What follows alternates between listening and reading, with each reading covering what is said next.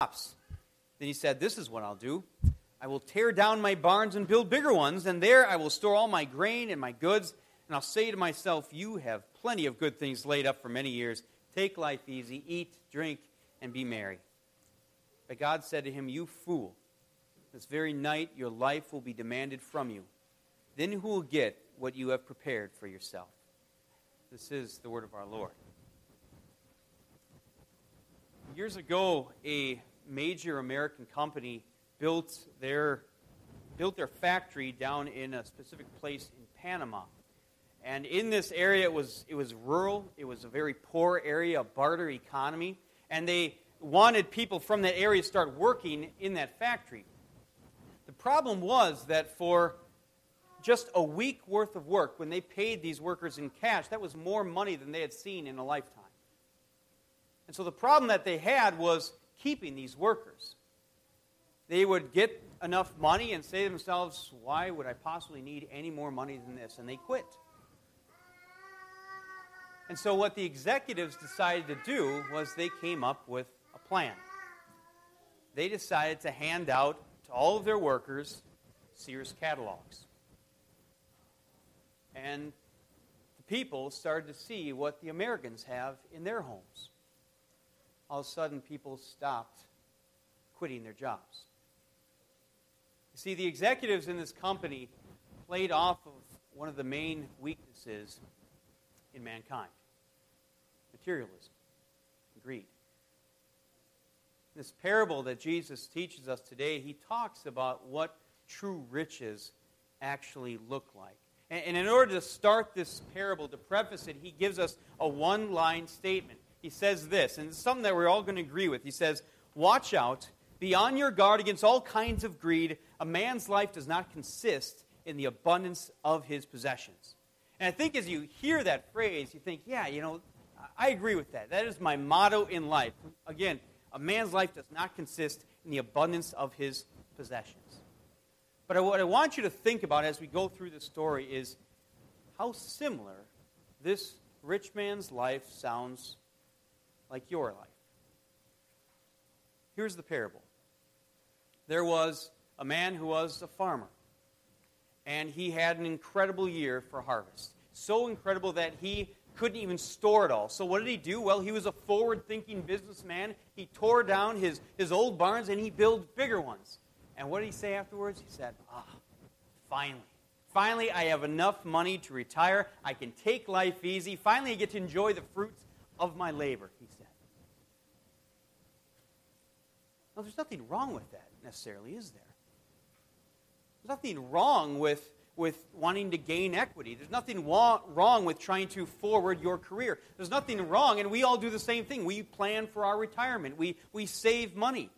In fact, we would even say the opposite. That's actually good stewardship.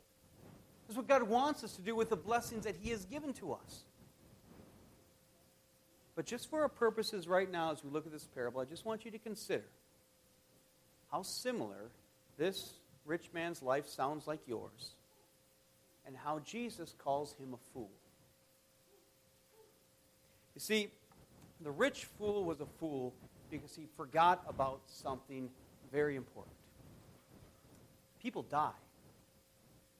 See, this would have been an ingenious plan if he would have lived forever. He was completely prepared for this life, wasn't he? He had everything that he needed for this life, but that's as far as he looked into the future. And you can even see him saying that when he says to himself in verse 19, take life easy, right? He hadn't even thought further past that. And I honestly, I don't know how Satan does it. I don't know how Satan can blind people from the inevitable death. How do people not think of the afterlife? And, and that's just my point. You know, in, in general, people do not think of the afterlife. They put so much time and work into this life, the here and now. And I think there's two reasons for that. The first one is because people in America in general are very confused about the afterlife. According to statistics, only 80% of Americans believe in the afterlife.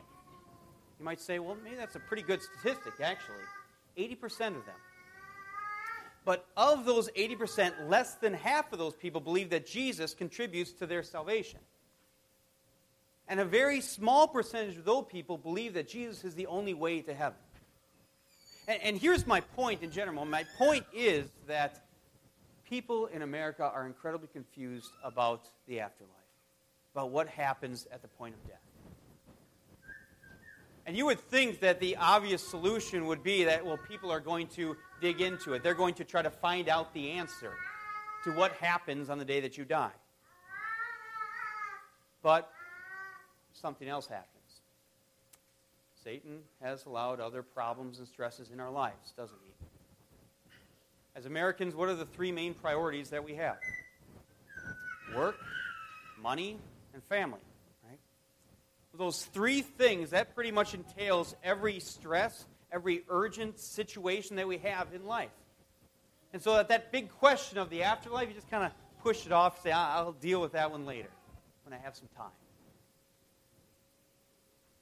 So that's the excuse for Americans in general, but we are not typical Americans, are we? We know that there is an afterlife.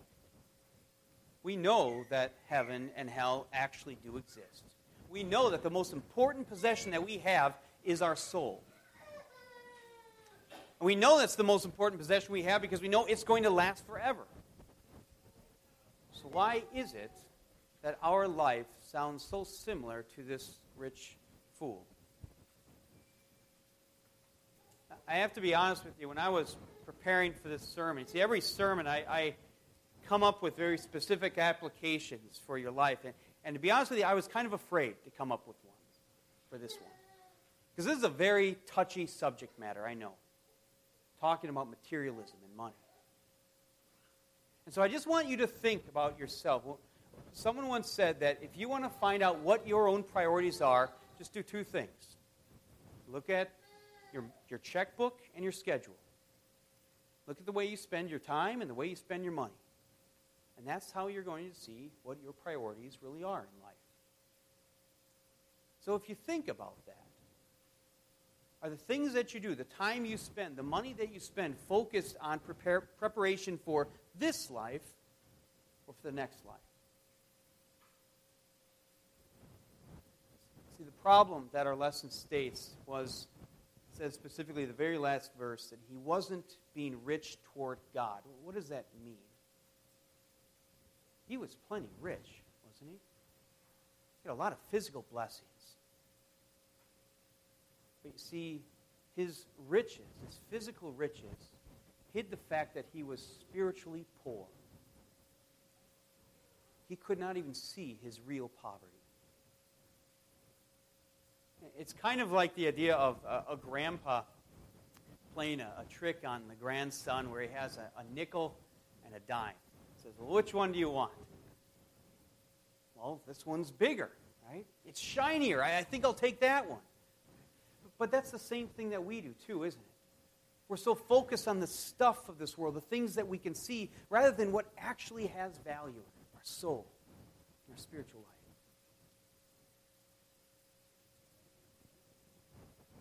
we may not always think far enough into the future. We may not always be preparing for the right thing, but our Savior did.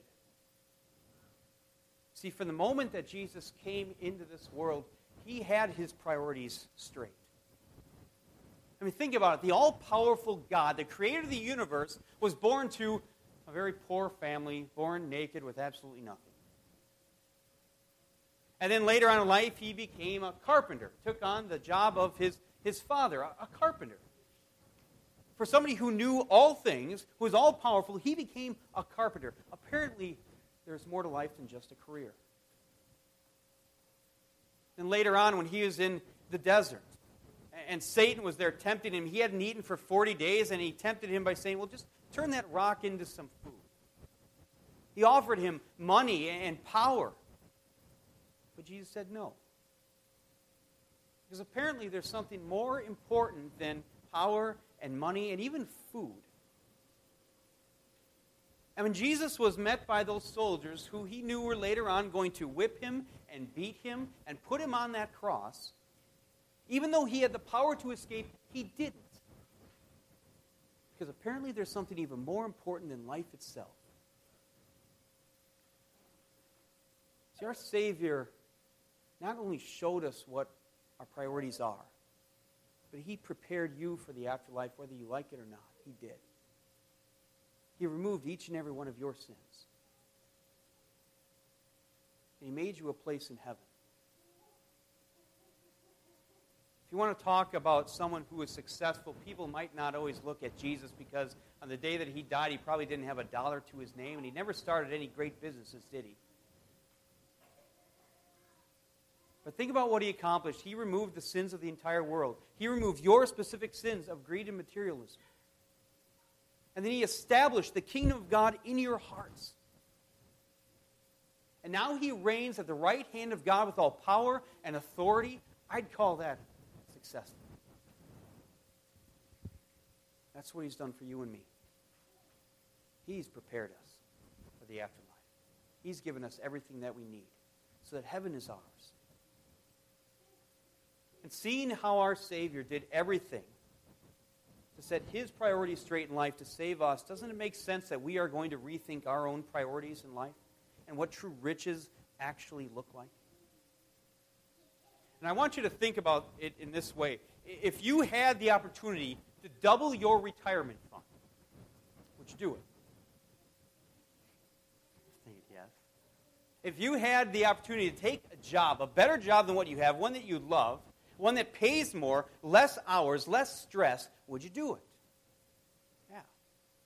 If you had the opportunity to make an investment in a stock that would not fail but would only gain exponentially, would you invest? Definitely. In fact, it probably even gets you excited thinking about it, doesn't it? See, I'm not talking about physical riches. I'm talking about spiritual riches that are already ours.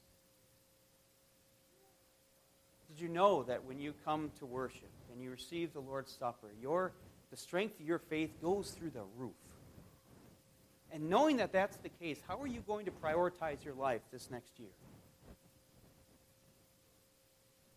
For Bible study, you know that when you sit down and study God's Word, the Holy Spirit's working to take care of the one possession that you have that actually lasts your soul. And if that's the case, how are you going to prioritize this next year? For your children, we have Sunday school, confirmation class, you have an opportunity for home devotions with them. Knowing that that is going to help them incredibly in their spiritual health, even more than, than feeding them the right things physically and, and making sure they do their homework. How are you going to prioritize their lives this next school year? Life is all about preparation, isn't it? But not just for this life, more importantly, for the life that's coming. Sigmund Freud, uh, one of his favorite stories is about a sailor who was shipwrecked. Um, and he found himself on one of the South Sea islands. And when he got there, he washed up on shore, and all the natives came. They hoisted him up on his shoulders, on their shoulders, and they made him king. And what they did was they told him, and he figured out that he could only be king for just one year. Apparently, they've been doing this for quite some time. And he thought to himself, well, what happens to the past king? You know, all the past kings who were kings for a year. Well, they told him he's desert. They abandoned him on a deserted island where eventually they starved to death. So, what this sailor decided to do was use the one year that he had to prepare. And during his year, he commanded the carpenters that were on the island to build boats. And he commanded the farmers to go to that deserted island and plant fruit trees. And he commanded the masons to go to that deserted island and build buildings. And they, they made crops on that island so that when he was finally banished to that deserted island, it wasn't deserted anymore, but it was an island of abundance. Let's use the time that we have now to prepare, not for this life for the next one to come. And store up treasures that last. Amen. Please stand.